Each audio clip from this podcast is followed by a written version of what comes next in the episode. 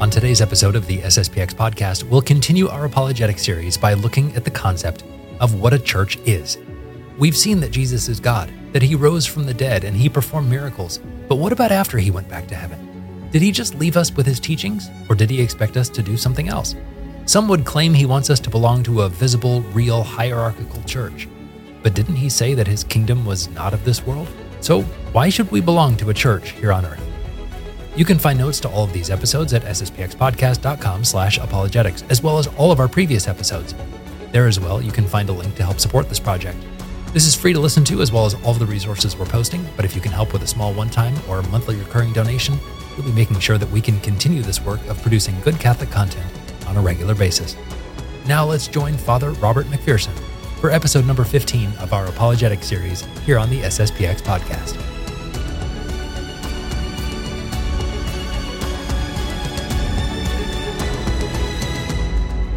Father McPherson, great to have you back again. How are things going for you at the seminary right now?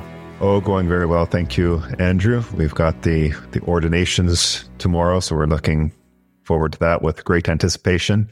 Please pray that we've got good weather. There's a bit of rain forecast, so we'll we'll see how that turns out. Absolutely. Well, thanks for thanks for squeezing us in. I know it's a it's a busy busy week for you. Um, so we'll get right right down to it. We've been talking about uh, we've been talking about the scripture. We've been talking about the divinity of our Lord. Um, but our Lord just didn't go to heaven and leave us with nothing. Obviously, we know that something else happened. Uh, and so today we're talking about the Catholic Church. And the uh, the point that you're going to be making, Father, today is that our Lord did leave us with the church, with and we're not going to distinguish yet whether or not it was the Catholic Church or any other church. Right now, we're just going to figure out did he leave us with a church that people are supposed to follow? Is that correct? Yes, indeed. Okay. So I guess we could look at a few of the oppositions to this idea first and foremost. Is that right? Yes, I think that's a, a good um, beginning to kind of, uh, as St. Thomas often does, uh, begin with um, objections, some of the theories out there, so that as we try to navigate our way through, we already have a sense of what some of the ideas, some of the interpretations of uh, what Christ has done or left with us, or yes, what his his purpose in coming was, what the inheritance we have from him, and there is the more classic, uh, we could say Orthodox um, Protestant uh, opinion, which the church is so if we broke it into the two great branches, the Lutherans on one side, the Calvinists on the other, um, the church consists of simply the just, would say the uh, the Lutherans, so those that are just at the time, and the Calvinists of the predestined. So someone may not actually could be considered in the church because he's predestined, even though right now he's a sinner and outside the church, even though he's practicing now because he's not predestined to to heaven. Um, so, but whether it's the just, whether it's the uh, the predestined, there's a notion that these uh, these are not really visible institutions left by God, but man being what he is, he wants to visibly express the faith that he has. And so he joins together. He forms uh, the the institutions. They elect people to to preach the gospel to them. And what is striking, I think, to the, certainly to the Catholic mindset, but the, to anyone out there, we want to really um, make note of this, is that with this understanding, the church is understood as a human institution the faith is something with my direct contact with with God. The fact that I want to express this, that I form a group in which to express it, that is purely of my creation. So the the church for this um, classic Protestant mentality is in fact a human institution. And that is why they would have really no problem in saying that such a uh, a church could fall apart. And so they say, well, yes, you because some people are, well, men are men, you might have um, just, of course, hypocrites in there because they uh, they might pretend to uh, to have the the faith when they uh, they don't or creep into this this group. Um, but in fact, so this church, this human institution that I form, uh, let's call it Church A, Church A of Christ. Uh, such a mindset has no difficulty in saying, well, that church could corrupt, and it could corrupt so badly as uh, to reach the point that it must be abandoned by a believer. And this is what, for example, they hold of the Catholic Church.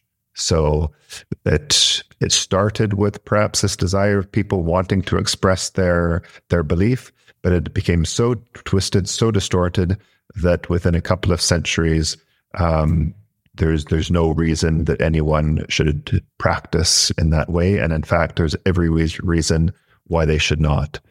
Um, that, as I say, is the classic Protestant interpretation. That itself um, has evolved in in recent days, as you see it, and that's again not uh, extraordinary when you have this notion that the very institute which brings you the faith of God is something human. So then you have now the modern Protestant who is much more closely aligned to modernist Catholics, you could say, insofar as they say, well, Christ simply inaugurated a movement. So he taught a, an elevated morality, he gave some guiding principles, but he had no intention of actually separating himself from the synagogue or creating a hierarchical structure. And so that's largely attributed to St. Paul, who just kind of jumped on this um, this, this bandwagon, or you might say he harnessed this movement that he saw could really show some promise, and he decided to to give it some greater direction. Again, making it something human. And finally, uh, you have the the modernists who are much more extreme. Uh, a modernist, we don't speak of simply someone who lives in the modern world. We speak of a um, a philosophical outlook which divides the mind of man to say that his his philosophy can contradict his history, which can contradict his religion, which can contradict um, his theology, um, and so the the modernist has absolutely no problem in simply denying certain facts related in sacred scripture. Um, and again, he takes the position that Christ did not intend to establish a hierarchical institution. He holds that, in fact, Christ thought the end of the world was very close at hand. And, um, and in light of this, he was really simply, again, giving uh, this moral boost, moral encouragement to his, uh, uh, to his followers. And when the world did not end contrary to his expectations, and when the the the faithful uh, realized that it wasn't going to end, well, they themselves had this need to express their their faith to continue, and so part of that need was to share their experiences, their faith. Um, and with the growing numbers, there was this need to somehow organize themselves. And that led then again, humanly, entirely naturally, uh, to a um, an authority being established. It was established, so the argument is after the pattern of their own age. So, according to a certain Roman uh, structure. Um, and so there's nothing divine about that. And as well, it's not really um, the topic of this uh, conversation, but that is one of the reasons why they have no problem in dismantling that structure and saying we could have a completely different structure than the one Catholics would typically recognize. Or again, if they were to go to a Protestant church saying, well, this is the way you've done it, but there's absolutely no reason why it couldn't be restructured because, uh, but what we do see in all of these approaches is that the the church, as I see it in the world around me, is a human creation. Right. So so all three of these these oppositional groups, and we're again kind of just you know not everyone's going to fit exactly neatly in these three categories, but broadly the Orthodox Protestant position, the modernist Protestant position, then the modernist position itself. They all I was just going to say they all have this concept of Christ may have given us some teachings, and yeah, we're not going to deny that he was God. We're not going to deny his divinity per se, but he didn't really leave us instructions for a church you know, he said, My kingdom is not of this world. He didn't ever intend for a church to be established. That was just the people afterwards who kind of, like you said, hitched on this bandwagon. That's right. Okay. And um, of course, that that opens a, a whole can of worms, as the expression is, is that um, what the what use is is a teaching of which I have um, no way to guarantee that that teaching is sound.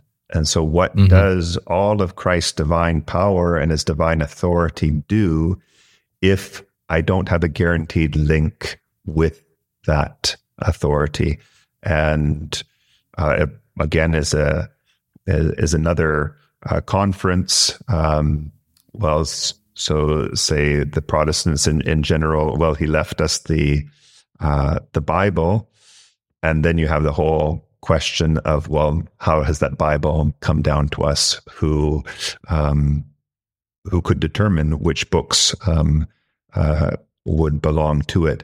And as I say, that that is a different conversation, Andrew. But just um, maybe granting a certain light into that whole world uh, it seems so many errors and heresies, they begin um, with no relation to uh, history. They really depend upon uh, one assuming that the world I live in now is the world that uh, that's the way people have always lived. And so, for example, um, I think one of the classic things that um, you'll often hear in apologetical uh, argumentation is that this notion that all I need is the is the Bible and that I can simply read the Bible to know the the truths that Christ has taught would have made absolutely no sense to the world at large before the creation of the printing press. That would have been pure madness. The idea that because it was not making it easier for people. It was basically such an idea would make it impossible for people to right. actually have access to what Christ taught. So that makes no sense. But going back even further, if we go back to the um, the Old Testament and the the Hebrew Scriptures, remember they didn't even have vowels in their alphabet in the way they wrote. So when our our Lord is as a young um, child that goes to the temple, and the ancients marvel at how does he know these things and how can he read these texts and interpret these texts when he's had no teacher. They're not simply marveling that wow he he can read at the grade 12 level or something like that.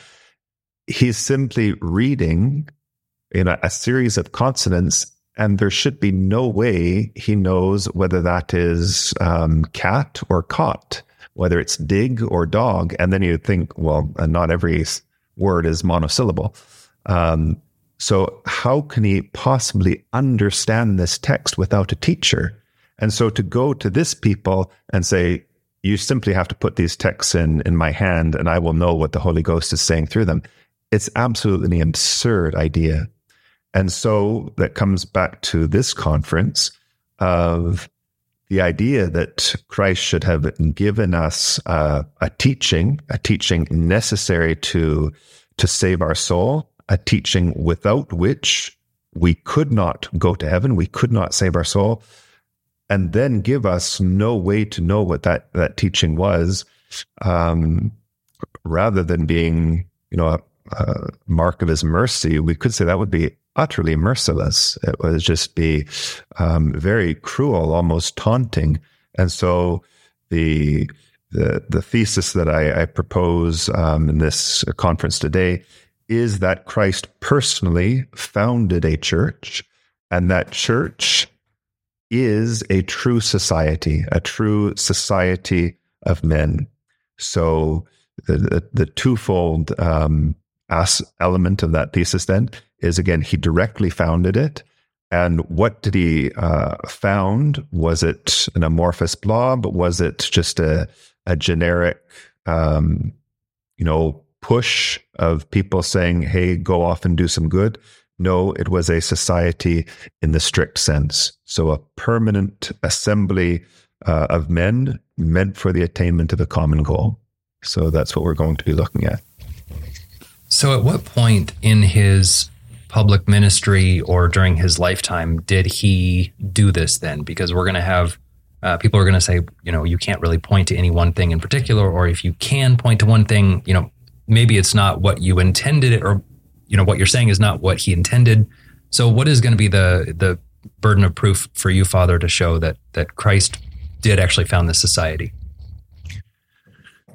So I think we can go by stages, coming to the actual moment when he um, he did found it a bit uh, later on, um, but to see first that he clearly promised that he would found such a society, and again, this idea that it's a a permanent assembly of men, of visible men with external um, bonds and uh, anything that our Lord says He's going to do. So you've already, as you mentioned, um, demonstrated uh, His divinity. And so anything that God says He's going to do, and Christ is God, anything that He promises to do will invariably come true. That's clearly the horse you want to bet on if um, our, our Lord has given it His own guarantee. And one of the um, well-known texts of from the Gospel of Saint Matthew: "Thou art Peter, and upon this rock I will build my church, and I will give to you the keys of the kingdom of heaven. The gates of hell will not prevail against it." So uh, he speaks of that kingdom of heaven. He speaks of the keys that are to be given to Peter. Uh, so he's he's speaking really of uh, such a society.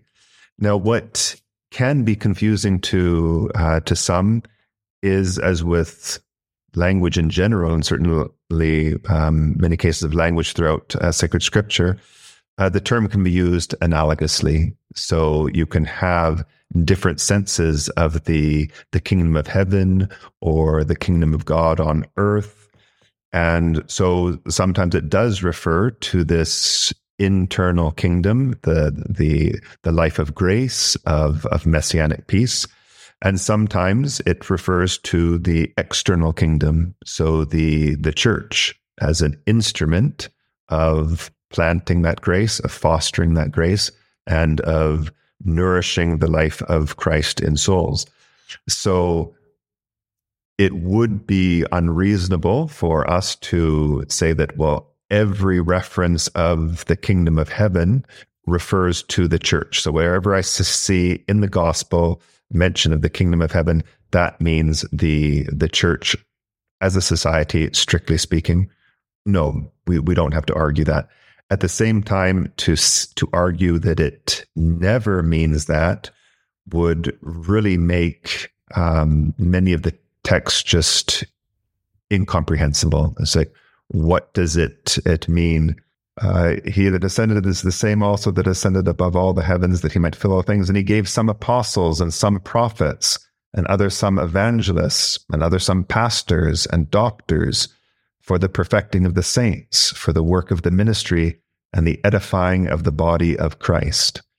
Now, if we're not talking about something visible there, it's just, well, why do we have these visible and distinct offices. Some are there to to teach. Some are there to to to rule. Um, some are there to uh, to help to minister as as doctors. And he says for perfecting uh, the the body of Christ and for the edifying the mm. body of of Christ. So again, what can that mean if we simply uh, uh, mean something internal?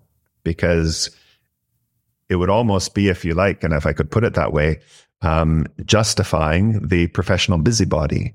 What what right does this person have to approach you if there's no you have a personal relationship with God. It's an invisible church. And then you speak of pastors, apostles, evangelists, and someone just says, Well, I'm not evangelist and I need to know about your spiritual life. Like, hold on here. It's so clearly we're talking about a visible um, society, or sorry, as St. Paul is. And that means there is a, a recognition that needs to go on on both sides, which who is the member and who is the um, the authority in that society.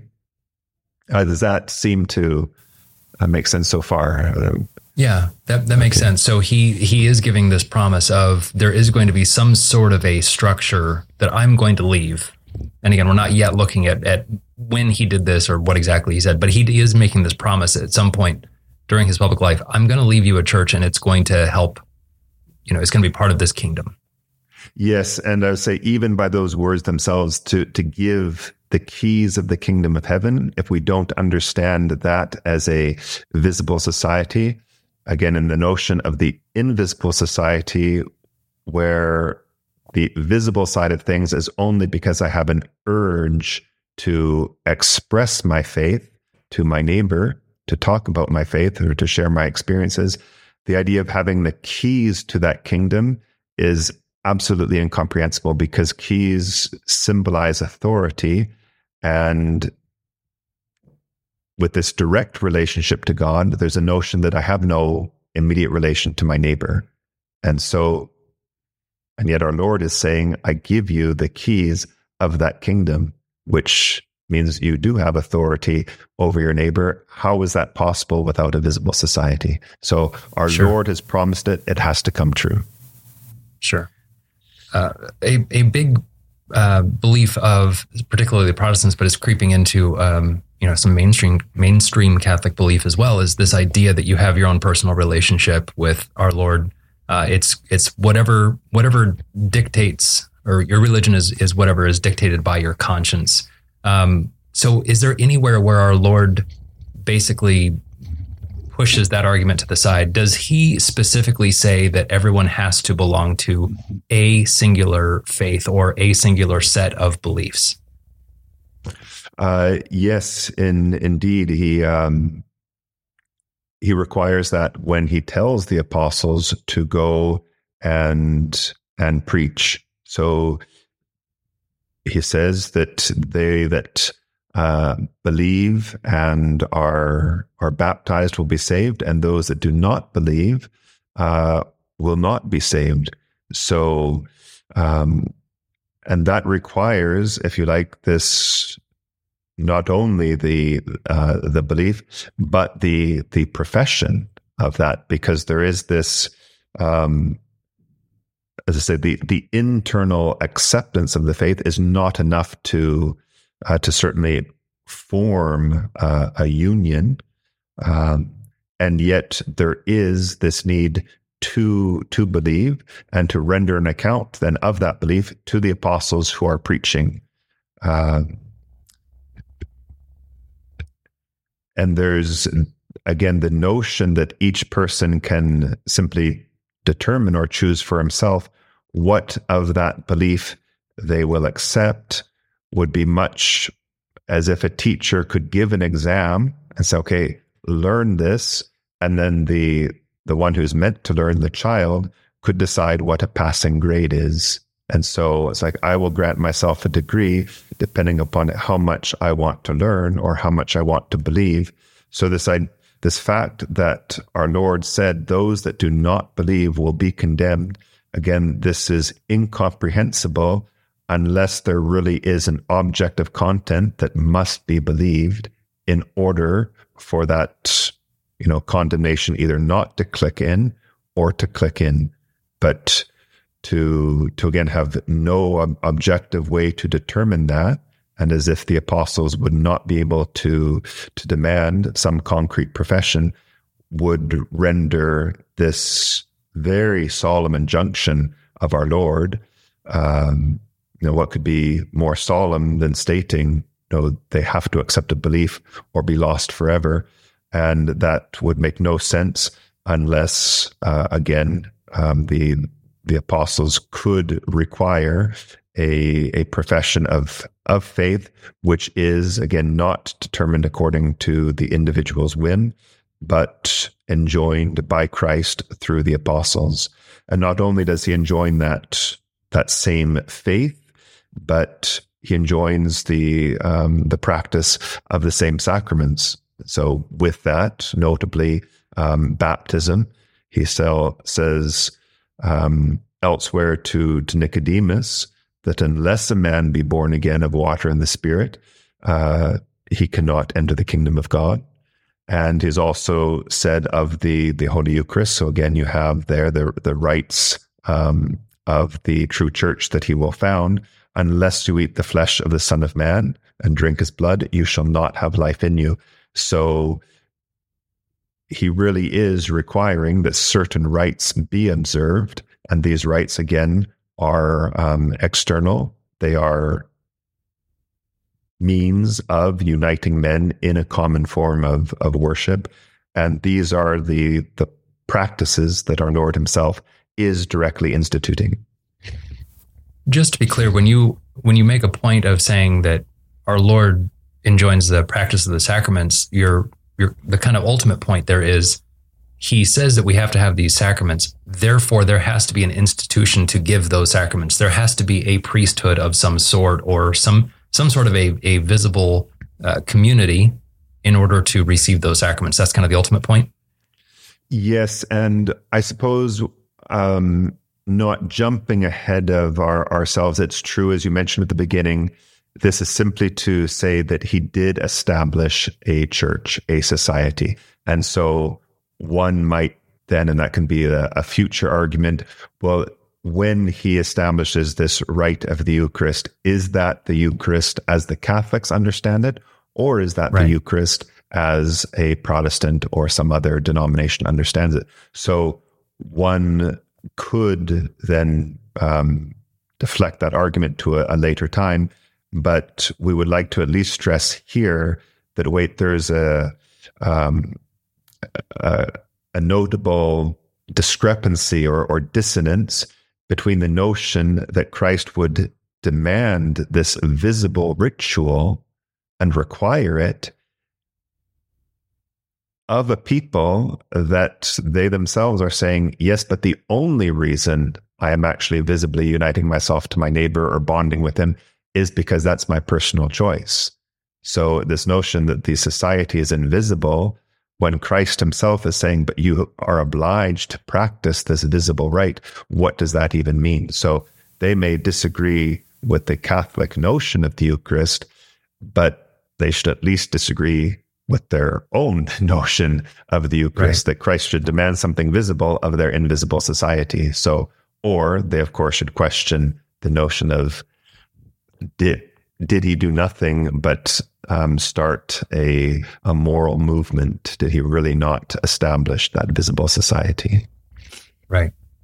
Uh, one thing that we keep coming back to is is the tradition of the church, and I know we're arguing for the church by using the tradition of the church, uh, but we have to at least look at the early practices of the people that our Lord left behind, so to speak. Um, not everything he, he didn't leave everything clearly spelled out for us, at least not that we have records of in the scripture.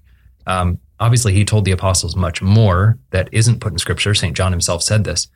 But we can learn a lot about what our Lord intended by looking at his immediate successors, the, the people he left behind. So, can we look at the earliest history of the church? Did they have this notion of a visible society, of a real society? Uh, did they kind of make it up? What wh- where can we look for clues there, Father? Well, I think we find exactly that, and so apologetically, um, one comes to the the difficulty that as soon as you get even a a couple of centuries in, and there's uh, you know after Christ, I mean, um, you already have very clear expressions of the, the Catholic notion of the Eucharist, for example, and other very Catholic rites.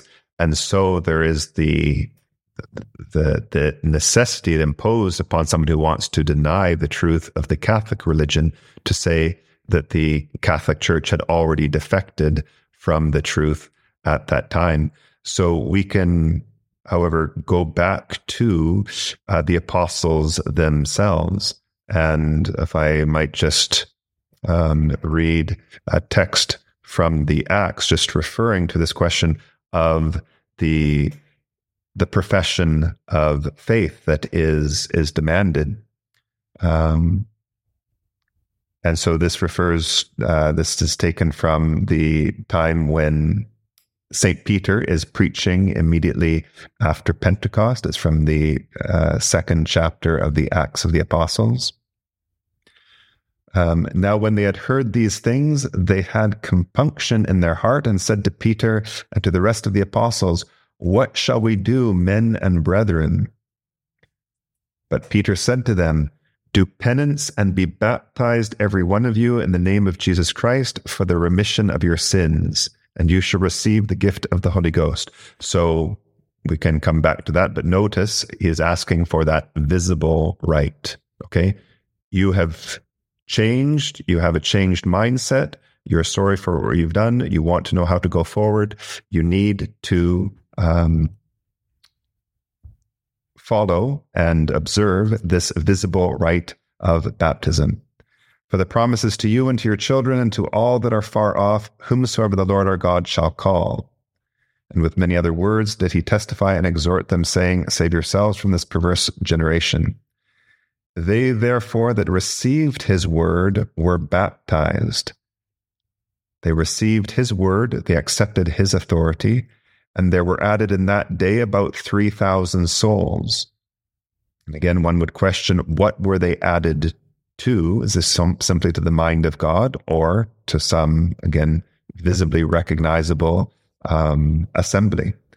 And they were persevering in the doctrine of the apostles so that's the Douay-Rheims, other um, more recent translations of the this persevering in the doctrine meant or is, is expressed as they were attentively following. So there's what are the apostles saying? So it's this recognition of their authority to to teach and the necessity of conforming themselves to the same profession of faith and another very famous text from the first chapter of Galatians. So St. Paul, he says, he says, though we or an angel from heaven should tell you something different from that which you've already heard, let him be anathema.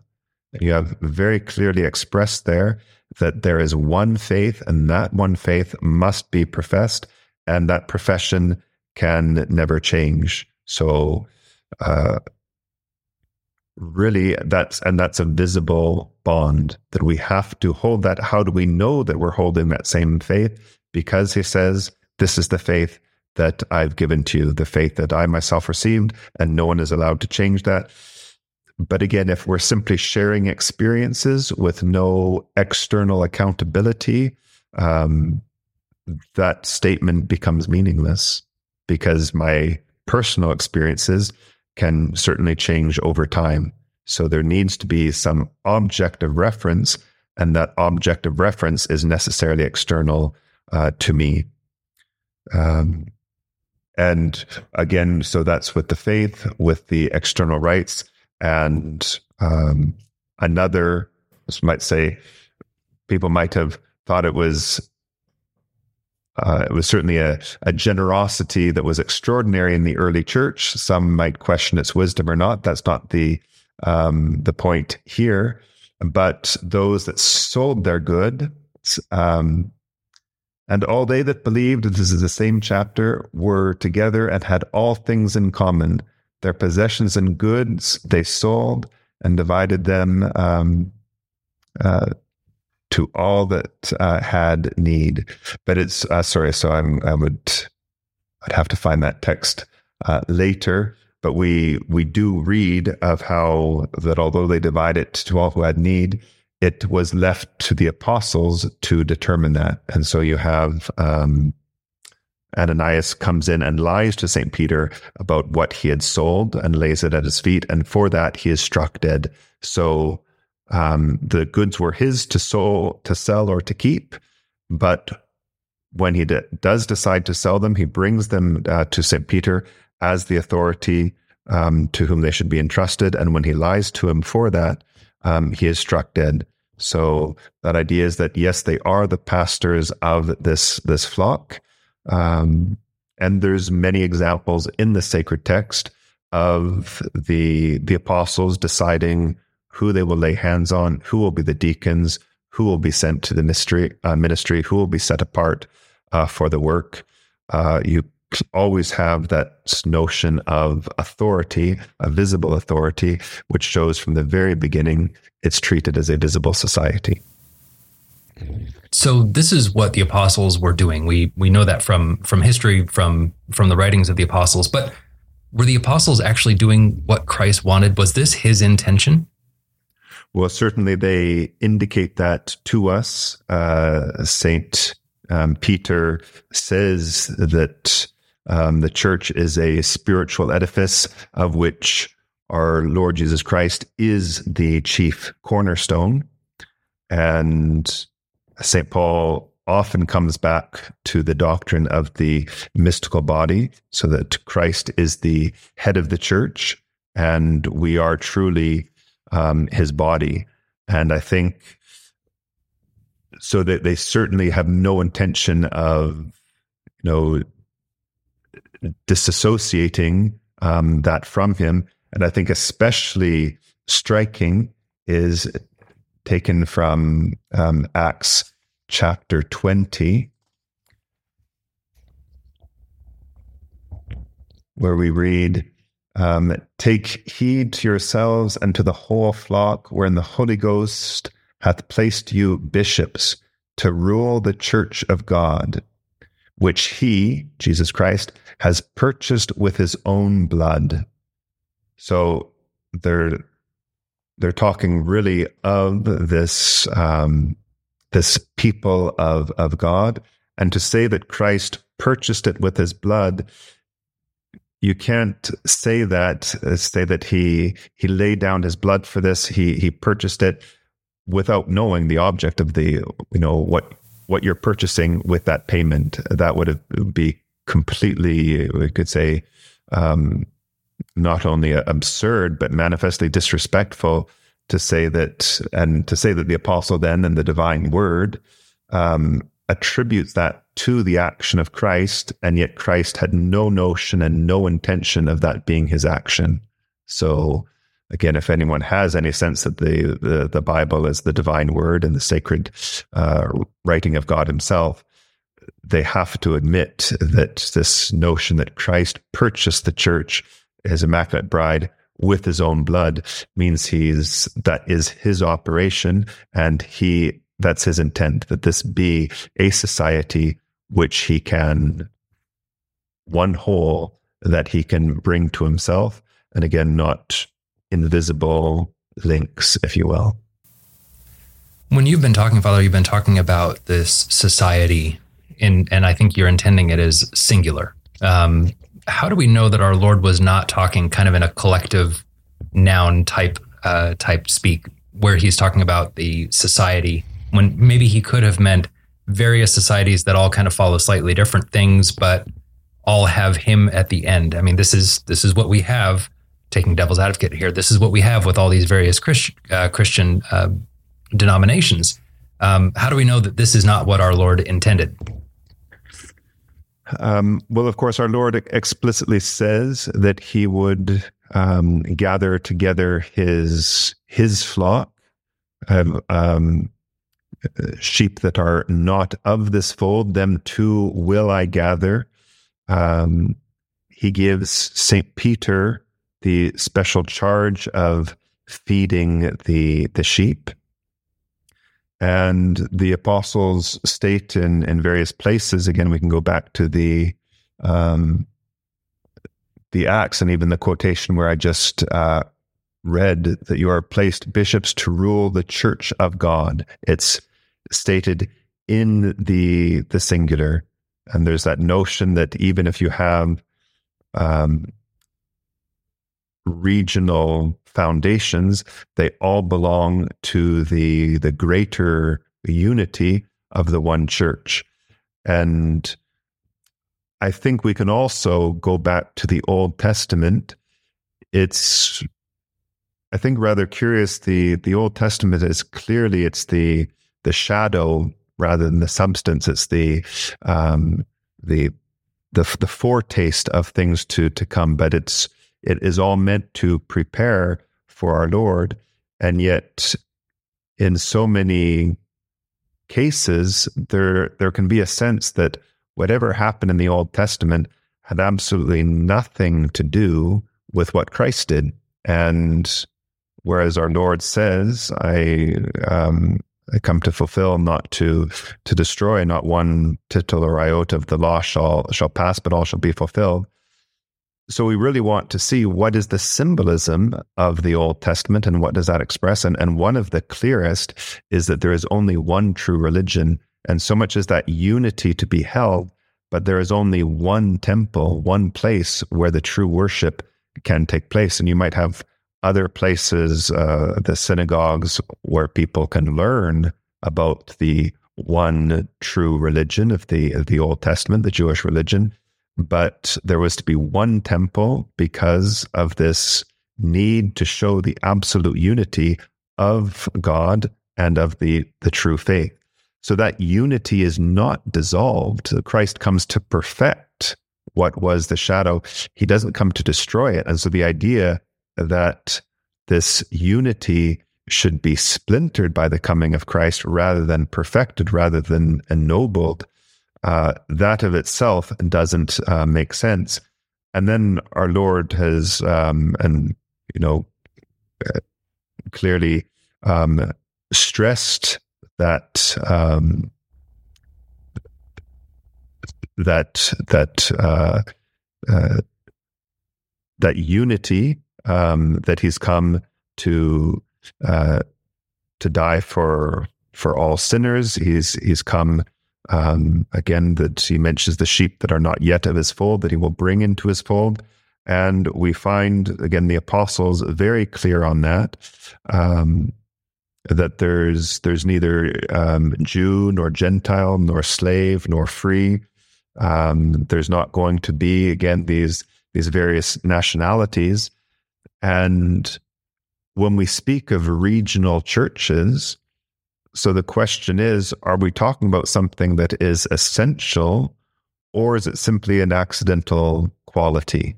Um, so you have, for example, you might have different clubs. You might have a different baseball club in this city or that city, or different um, baseball clubs from country to country, and they can have their their own policies based upon what you know their own citizens find agreeable. But those really are then different clubs with simply similar interests.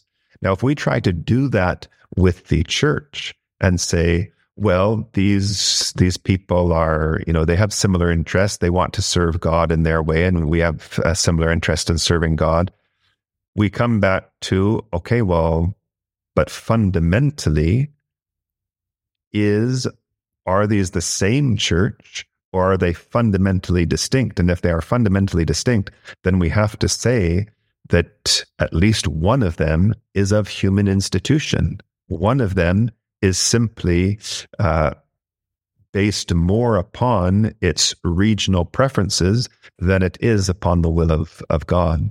So, as when we have, for example, the, the Anglican Church, now, if that is simply a branch of the, the one church, then it must come under ultimately one authority, one expression of worship, and um, one expression of faith. And so if it doesn't, then really it is something human. And we come back to that original problem. If it's if it's not really of God, if it's simply a human institution, then is it all that valuable in leading us to to God? Can it in any way replace what Christ himself has established? So I I think one can find this this rather blurry or confused thinking. Well, I'm so used to you know just regional clubs or yeah hearing about the the German church or the Anglican church or these various churches of of uh, various places but that cannot possibly then be the the the church that is founded by Christ to save all men. And again just to continue that example a bit further you might have different clubs for different regions because they are concerned about different aspects of of maybe the the temperaments of their people. And these people are you know uh, well we like to we don't have access to these large spaces so we have these games that can be played in in smaller places or our people prefers a, do- a democracy and your people prefers a an aristocracy or a monarchy. And so there's this question of the temperaments of the people can affect the different politics or social clubs and things like that. But when we talk about salvation, we're talking about humans as such. We're talking about human nature, which is common to all mankind. And so this idea that, well, we simply, to save the human nature uh, in China is different than saving the, the human nature in America that the way to to heaven from uh, from earth, from the way to grace from sin is different if you're in China than you if you're in America is absolutely absurd. So there can be again only essentially only uh, one religion, and that's what we we we find um, that you know our Lord did not want to divide his um, his his church uh, based upon national uh, distinctions. Again, we would have the very opposite that where he should have um, elevated the unity that was there before, we would have found that he he had destroyed it, which is uh, unacceptable. We're thinking sure. of the the wisdom of God. No, that makes sense. Um, what about the? Can we look at a specific point when Christ did establish the church? Did he do it at one specific time? He prepared, um, just as he prepared um, mankind for his his coming with the gradual revelation of of who he was and um, what his mission was. He did the same thing with uh, the church itself, and so the preparations begin from the uh, beginning of his public ministry. He is giving different analogies, different parables, um, speaking of the kingdom of heaven, different aspects that one could expect of that kingdom, that um, it was worth more than you know um, anything else. Was this treasure hidden in a field that one should give everything they have to obtain?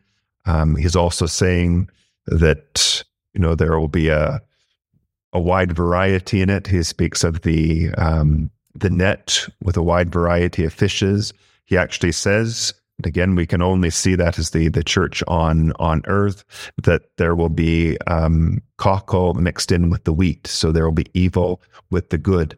So all of these various notions, if you like, to get his uh, his disciples ready to understand um, the thing once it uh, once he did uh, institute it. Pardon me. Um, and then the immediate um, preparations for it are right before his passion. And so uh, we note, especially there, the institution of the the priesthood uh, and of the episcopate in ordaining the apostles, giving them the power to uh, celebrate the Eucharist, to do it in commemoration of Him. He lays hands uh, upon them um, and gives them the Holy Ghost in a special way. So there, He's giving this this special power to them uh, to rule and to to worship Him um, according to the common worship that He wants and then it's um, uh, the the fathers of the church agree that the definitive moment then when he's now given the the the general structure to them he's then established the hierarchy which is to rule uh, in that structure. And then he actually confers the authority the the the pinnacle of the authority on earth by making um, St. Peter his visible representative on earth. And he does that after the resurrection, before the ascension, when he says to St. Peter, uh, Feed my lambs, feed my lambs, feed my sheep. And so this, this triple, um, it demands a triple confession from Peter in order to uh, make reparation, we could say, for his triple denial and gives him the authority to, to rule. And it's at Pentecost then that you have the official promulgation. And we know that the, the law becomes official when it's promulgated. And so that is the importance of Pentecost, where the new church then, um, the Church of Christ, is really the the means of salvation for all mankind because it is universally promulgated. At the very beginning of the of the life of the church, some of the apostles encouraged the attendance of the faithful still to some of the older uh, practices of, of the Jewish faith, attending the synagogue as, as well as uh, meetings, the Eucharist with the with the Christians. Uh, does that throw any sort of a, a, wrench in what you're arguing here, Father? Uh, not at all. In fact, one of the fathers uh, states how that was very befitting uh, a way to bury the old religion, which was indeed the true religion for centuries, and so the um, it was not to be um, discarded uh, like handedly or mocked or treated irreverently, but to be buried as a venerable uh, mother.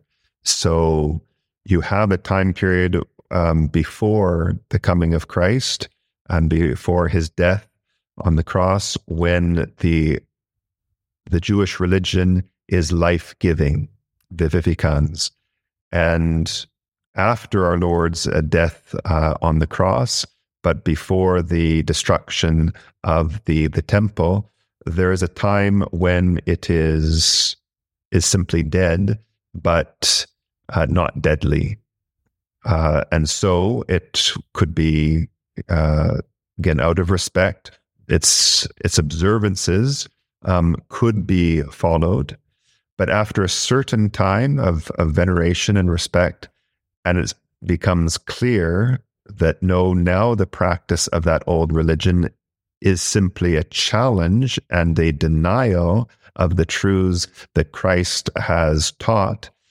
that's when it becomes impossible to follow it any longer. That's where it's not only dead, but deadly and the um, the one that truly wants to follow Christ would have to um, stop attending the synagogue. But before that, and that's why you have um, the apostles, they continue to to go, lest it would seem that they simply wanted to be free of the obligations of Judaism. They simply wanted to challenge the authorities that had long been there and the Christian religion, instead of appearing to to souls as the fulfillment of the old religion, which it was, it might simply come across as a rebellion and a um, yeah an abandonment of the true religion, which was again um, the unworthy both of the the religion that Christ established and um, well of the new and of the old because both were from God. Let's get back to the the second main point that you suggested we were going to look at at the very beginning of this episode. We've been looking at kind of your first main point, which was that Christ did found a church and it is a true society. The second point is, did he mean it to be a visible society? Um, how how can we look at that question, Father? Um, so yes, when we, of course, uh, one of the questions of apologetics is uh, can you can you recognize the the true church? If he did found a church, what are the means of recognizing it? And it seems before one comes to to that, there simply is the the question of is it a visible society? In other words, it's it's a different question to say, is uh, the church established by Christ a public society of men? That's a different question than to say, is this public society of men able to be recognized or as the church that Christ established? So, um, those are, yes, two uh, distinct questions, although whether it's recognizable or, or not does presuppose that it's visible. And that's the, um, I think, then one of the a key point in dealing with someone who will not admit uh, to this this visible church. It's a certain escape from having to deal with any question at all about the objective uh, deposit that Christ has left with us because if there's no visible church that I can, you know, uh, just exclude even having to to deal with the question of, well, if there is, then I better find out which one it is. Um, so, of course, it, a body of visible men, we say, yes, okay, so you have a uh, a society here it's it's made up of men. Is that all we mean by it's being visible? That they're simply flesh and blood men of which it is composed. Um, no, we're we're talking about something more, and that's the question then that we come to. Did Christ intend that the men, the visible men that followed him, would actually have visible signs of unity among themselves? And so the, the question, if you like, so, well, maybe they have the same faith, even if it's not made public, or they have charity in their heart, even if no one knows about it. So is that really what the, the, the church was as as Luther would hold. Well, we have the uh, the same faith. We love God. God loves me, but I simply don't know um, who else um, he loves and who else has this faith. And so, yes, I may want to talk about that, but really it's known to, to God alone. Is this all that Christ had in mind? Then is the question. Is that really the way that he wanted to structure it so that someone might have the, the faith, uh, but no one would know and there's the faith itself was not meant to be a bond uniting him to his neighbor, or that one might have this love of God in his soul, but that was not to be a bond that linked him to others. And Again, when we think of the bond of charity, that's closely then going to be connected to both worship and obedience to the rules of a visible society. Uh, but I think we just come against a, a brick wall. And that brick wall is that to speak of a unity, to speak of a flock, to speak of a of a net pulling people together, if it's not visible, you're using words without any real meaning. There's there's no unity uh,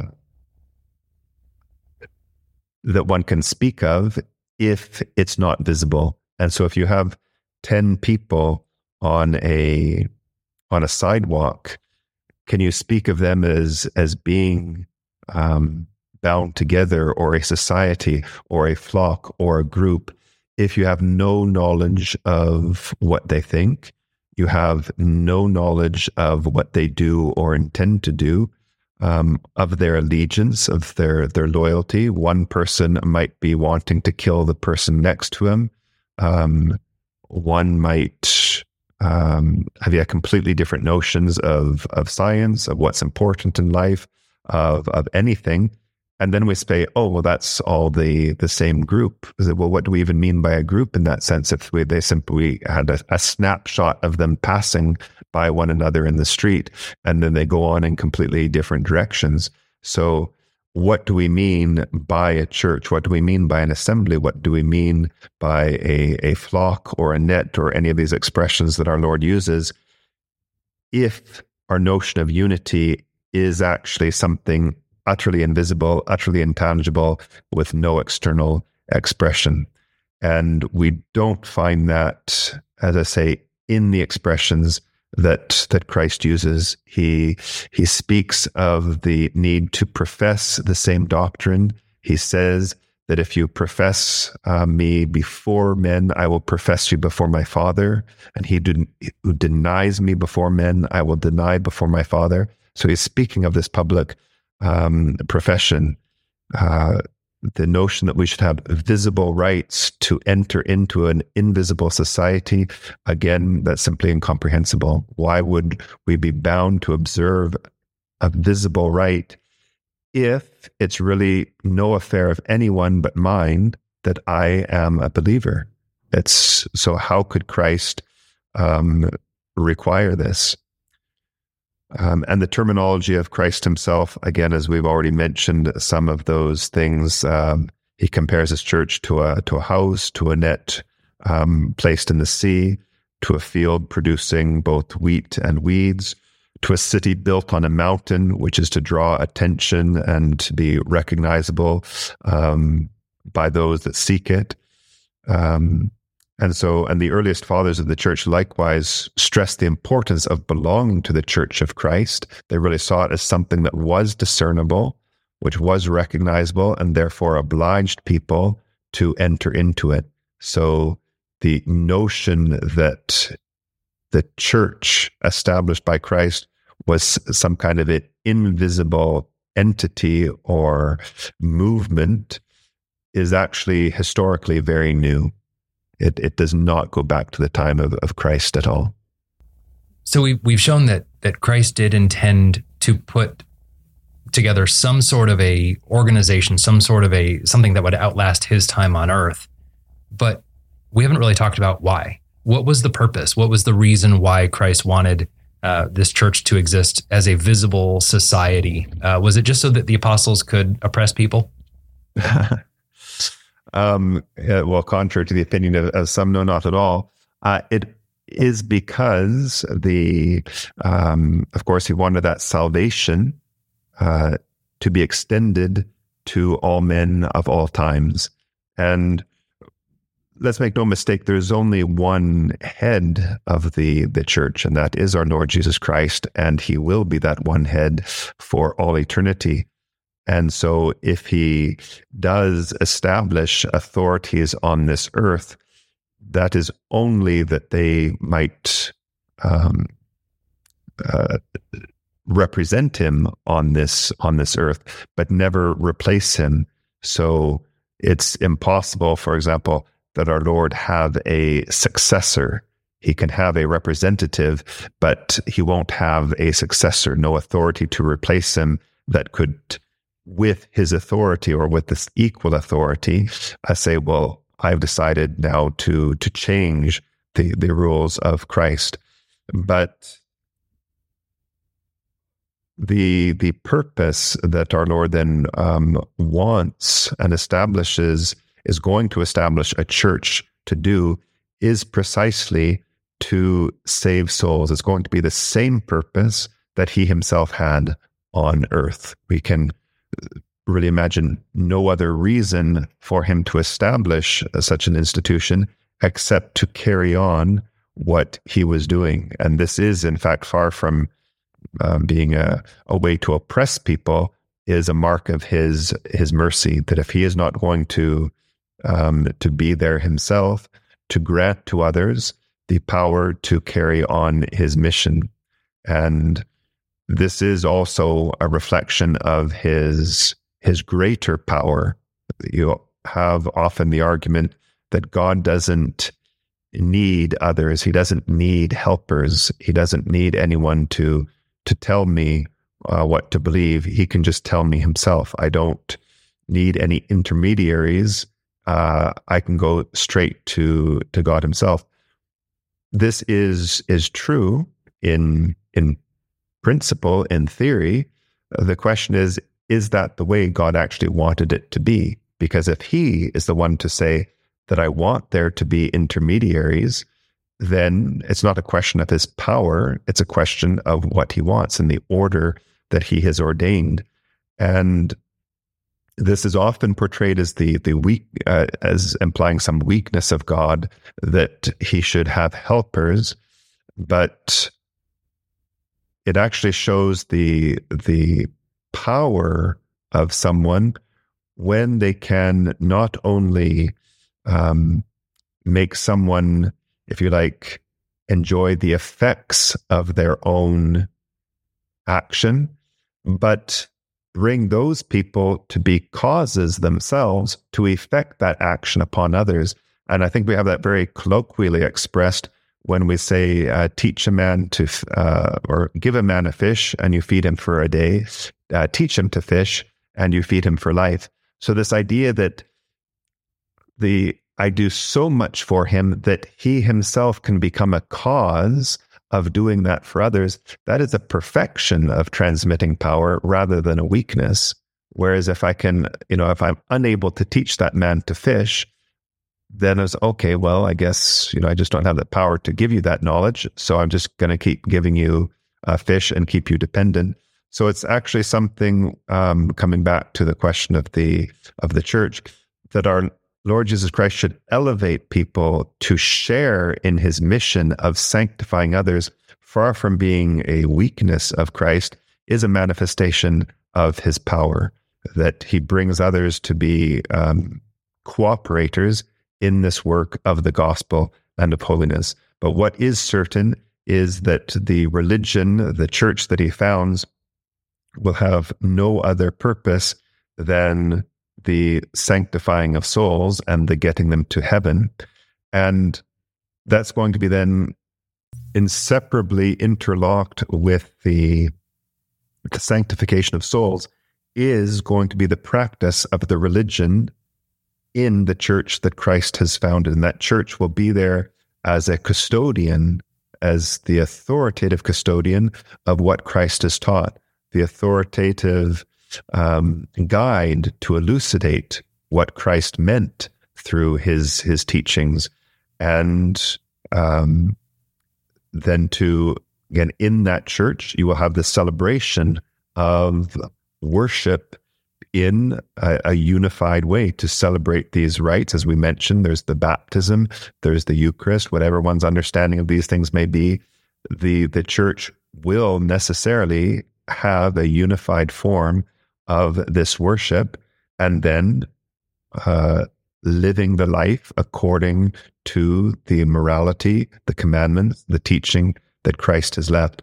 And so, by the very practice of that religion, by following what our Lord has said, living um, this life of worship that He has said, uh, keeping His commandments, that practice of uh, the the religion will be the sanctification of the soul, and that sanctification of the soul is already in um, a a proximate way what ultimately will be its um, it's eternal happiness in heaven. And again, because we use these uh, these terms often by way of of analogy, we speak of of of health as being opposed to sickness and health as being opposed to death. So there are degrees, and the same way of this, um, the kingdom of of heaven and living this um, this this life of of heaven, we can speak of that well imperfectly here, where on earth it might still be lost if one proves unfaithful, but then perfectly in heaven, where it can never be lost uh, uh, again. So there, that by the life of God in the soul, that heavenly happiness is is begun. It's there in seed, and if the person um, perseveres in what is here on earth, the practice of his religion, the fulfillment of his duties, then that seed will blossom into a flower, and that same love that is is here uh, already in seed will be perfect um, and blooming uh, forever in heaven. So really, that is the the salvation of souls is the honor of God. God is honored through the salvation of souls. And that practice of religion is what sanctifies and what saves souls. So that is why Christ wanted a church to continue um, this this work of making souls holy. It was not simply, of course, to set up a series or a system of external rules um, just to to to torment people or bother people or be uh, useless external observances. Not at all. And, and Christ very definitively commanded this. He told the apostles to go out and to preach and to you know convert people to to the true faith. Uh, absolutely, and it's uh, again and very solemnly, you know, baptize all peoples, go to all nations, um, and the the importance that he put upon that belief, that profession of faith, upon the acceptance of the sacraments, and that if they did not believe, uh, they would be condemned. So these are very serious injunctions, and again, demand that there be some way that we can easily recognize where we are to go for that true faith, where we are, are to go for those true sacraments. To say that there should be such a command and then, all right, now give it your your best shot, or as I say to to say that the um, the as some uh, do, um, Protestants do, that it's sufficient that we have the Bible. All human experience shows that there are um, different interpretations of the Bible. And not only are there different interpretations, but I would say that some Protestant interpretations, even if one were to argue that they were true, one would have to admit that you would need an authority to assert that that is the truth. Because if we can say that's the truth, it's still contrary to the natural reading of the text. It's not what the text suggests at all. Um, and one of the classics is is John chapter six with the instruction of the Eucharist. Um, a Catholic says this is truly the body and blood of of Jesus Christ. And we could easily imagine that people might find that difficult to believe. And we read in the text that people listening to Jesus found it difficult to believe and they walked off. And yet we don't read that our Lord Jesus Christ said, wait a second, you have misunderstood. It's not that difficult to believe. It's just a symbol. I'm speaking figuratively. This is the kind of explanation we would expect if the Protestant understanding is true. So it, the we'd have to say the Protestant understanding really goes against the the the natural reading of the text. And so if it's true, it really needs an authority to say, look, although this seems to say this, it says something else. So whichever way you see it, you you really need uh, again an authority and the idea that you know Christ should have done with the Bible, and we've already mentioned that of how it's so unreasonable with um, you know, without the printing press, without vowels, um, to try to understand it in that way. But that would be much like a teacher, and I've been one for some 20 years now, just going into my classroom, dropping the manual in front of them. Here, here's your moral theology book. I'll see you at the end of the year. Who does right. that? Right. It's you would never do everything that. the divine teacher, and this was his system. It's so okay, well, you know, you're your your final grade will be determined of whether you've understood this or not. And my job of teaching was simply to put the book in front of you. It's um, it would be a lot so easier. No, that's the the fact that he uh, established a church. Not only is that very demonstrable from his his life, his words, his actions, but also we could say just from his his mercy that he would not abandon us um, without a way to recognize uh, what he has has taught and without a way to live that that teaching in a very concrete way. Mm-hmm. Last question I have on on this, Father, and I'll, I'll let you go on Ordinations Weekend. Is uh, our Lord Himself said, "My kingdom is not of this world." Um, the church throughout history has, and I guess we're diving into the Catholic Church now, um, which kind of belabors the anyway.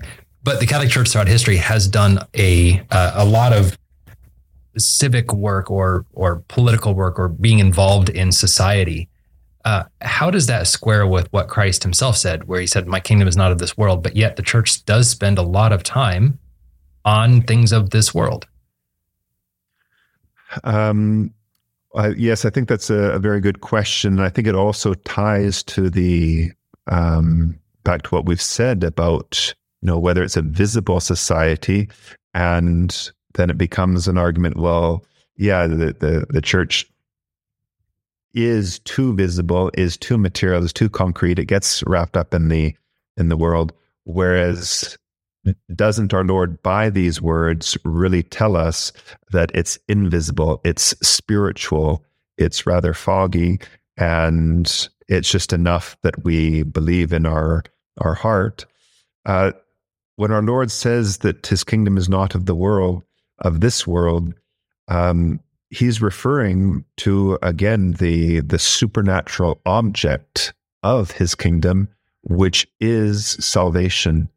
The um, uh, a society is distinguished by its object. So you have a um, you know, it's for a government, a constitution, for a sport, a uh, a series of of rules which dictate what the purpose of the the game is. But why is is um, hockey not football and football not baseball, for example? Because it's oriented to this particular end. And why is the government of this nation not the same as the government of that nation? Because they are looking towards the good of their citizens and this country towards the good of theirs. They have these different objects. The the Catholic Church's object, or I should step back upon that, in fact, the Church of Christ, whichever church it would be, is going to have this supernatural object of saving souls, of helping souls live the uh, the life of Christ, and that's going to be tied with the the life that they have on this earth, which is the prelude to the life there to live in the next. You, we can't exclude that this life is the stepping stone of how one lives it, is the stepping stone to the, the next. And so, um, one might, again, if we're again, jumping ahead to the idea of, of recognizing um, which church is the true church uh, instead of just focusing on what Christ has done, but we'd also, we'd already then be wondering of any church that did not recognize the mission that it had of guiding the state or working with the state in making sure the state laws reflected what is necessary to get to heaven, not as if the state could get people to heaven because the state's object is temporal happiness, but that temporal happiness in such a way that it's not an obstacle.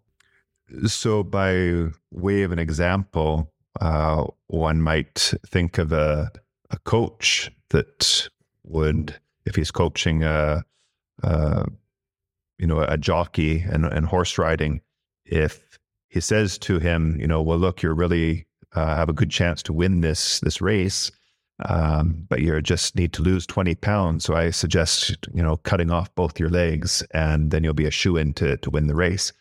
Of course, the jockey is not going to take him up on that because he says, "Well, yeah, I might win this race, but I lose the rest of my my life, the the mobility of the rest of my life."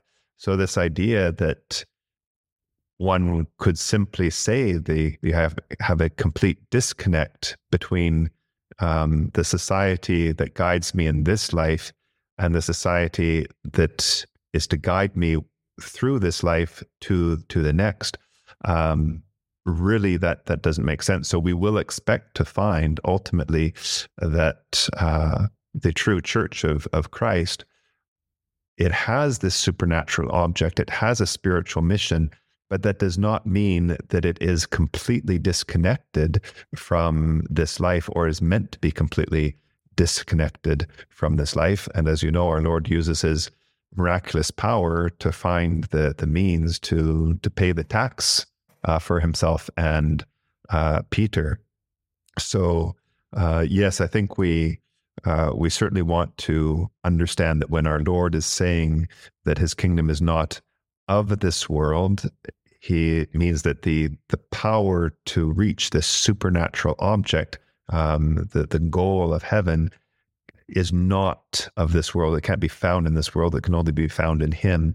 He's not saying through that that it's not visible. It doesn't um, have anything to do with uh, your daily life and just have this this invisible spiritual union with God that no one knows about and that you never really have to worry about. Uh, that's simply not in accord with everything he's he's shown us um, throughout the his, his life and through recorded in the scriptures. Sure. Well, it makes a lot of sense. Uh, Father, thank you so much for taking the time to talk with us about all this. I know again on a busy weekend and um, oh, and you're pleasure. going on you're going on retreat very soon, right? I am, yes. So you you've got me just uh, short of the window of entering to the 30 day retreat. 30 days. Wow. Well, we'll be yes. sure to be praying for you and and uh, please return the favor for us as well, Father. Absolutely. God bless you. Thanks for talking with us, Father. God bless you. I know. Thanks for listening to this episode of the Apologetic series on the SSPX podcast and on our YouTube page please consider subscribing to the YouTube account and the podcast on Apple Podcasts, Stitcher, or wherever fine podcasts are found. And please consider leaving a rating or a review on this podcast. This will help to make sure more people can find this podcast and discover the beauty and the truth of traditional Catholicism. Until next time.